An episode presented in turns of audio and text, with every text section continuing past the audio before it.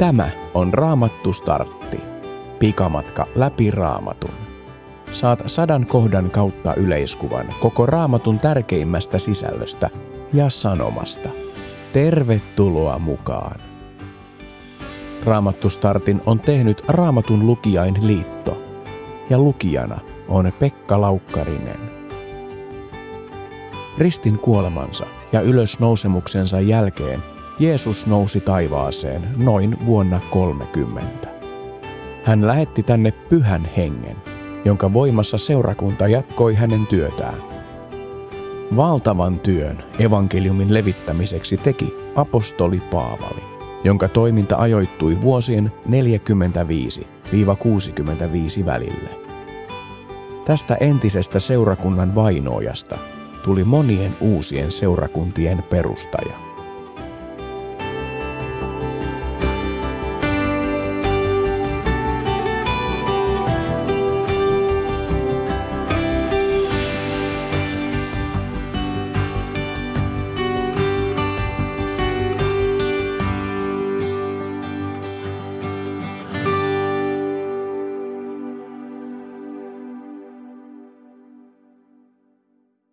Paavalin toiminta synnytti kansassa monenlaisia reaktioita. Luen apostolien tekojen luvusta 14. Lystrassa oli mies, joka syntymästään saakka oli ollut rampa, jaloistaan voimaton, eikä ollut koskaan kyennyt kävelemään. Mies istui kuuntelemassa Paavalin puhetta, kun Paavalin katse pysähtyi häneen. Paavali huomasi, että mies uskoi voivansa parantua.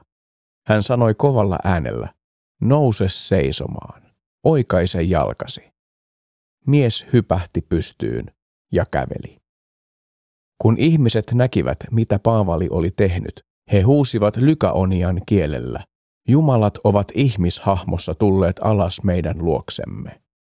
He kutsuivat Barnabasta Zeukseksi, Paavalia taas Hermekseksi, koska hän oli heistä kahdesta se, joka puhui. Kaupungin ulkopuolella olevan Zeuksen temppelin pappi toi härkiä ja seppeleitä portille, toimittaakseen uhrin yhdessä väkijoukon kanssa.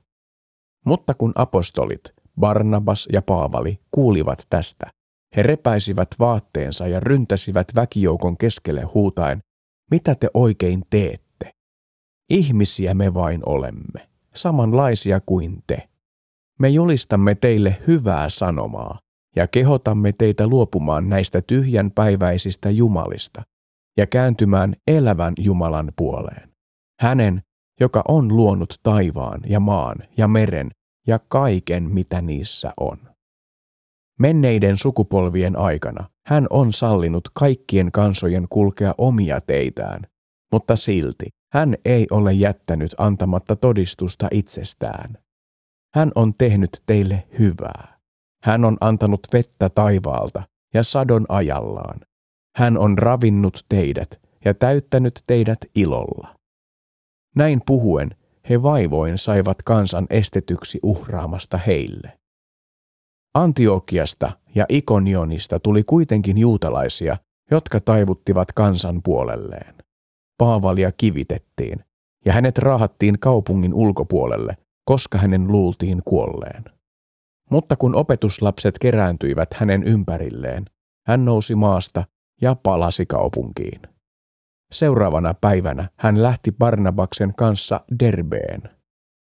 Paavali ja Barnabas julistivat Derbessä evankeliumia ja saivat monet kääntymään opetuslapsiksi. Sitten he palasivat Lystraan, Ikonioniin ja Antiokiaan, rohkaisivat opetuslapsia ja kehottivat heitä pysymään uskossa. He sanoivat, Jumalan valtakuntaan meidän on mentävä monen ahdingon kautta.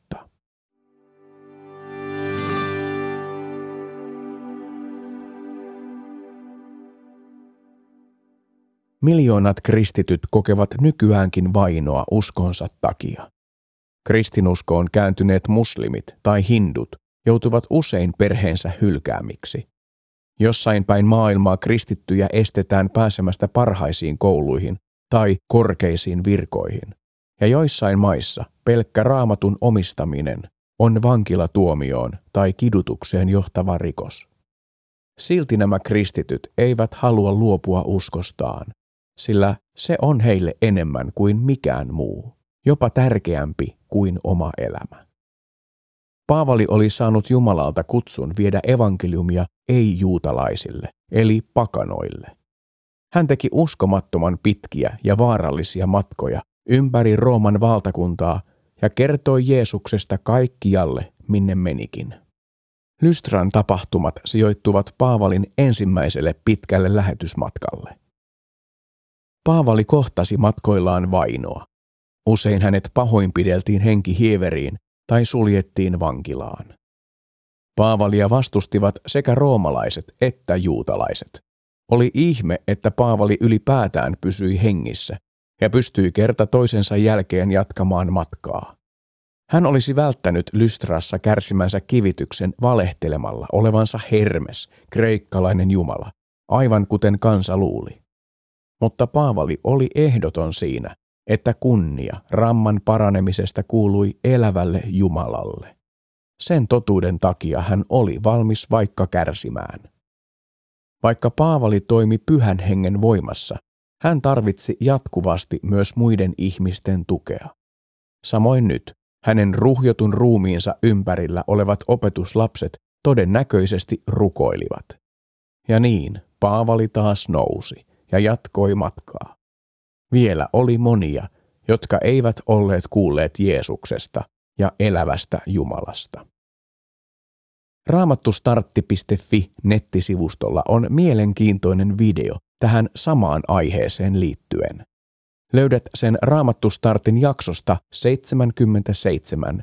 Hyvä uutinen leviää. Käy katsomassa.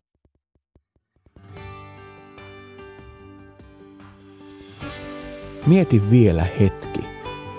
Mitä kertoisit Jumalasta sellaiselle ihmiselle, joka ei tunne häntä vielä ollenkaan?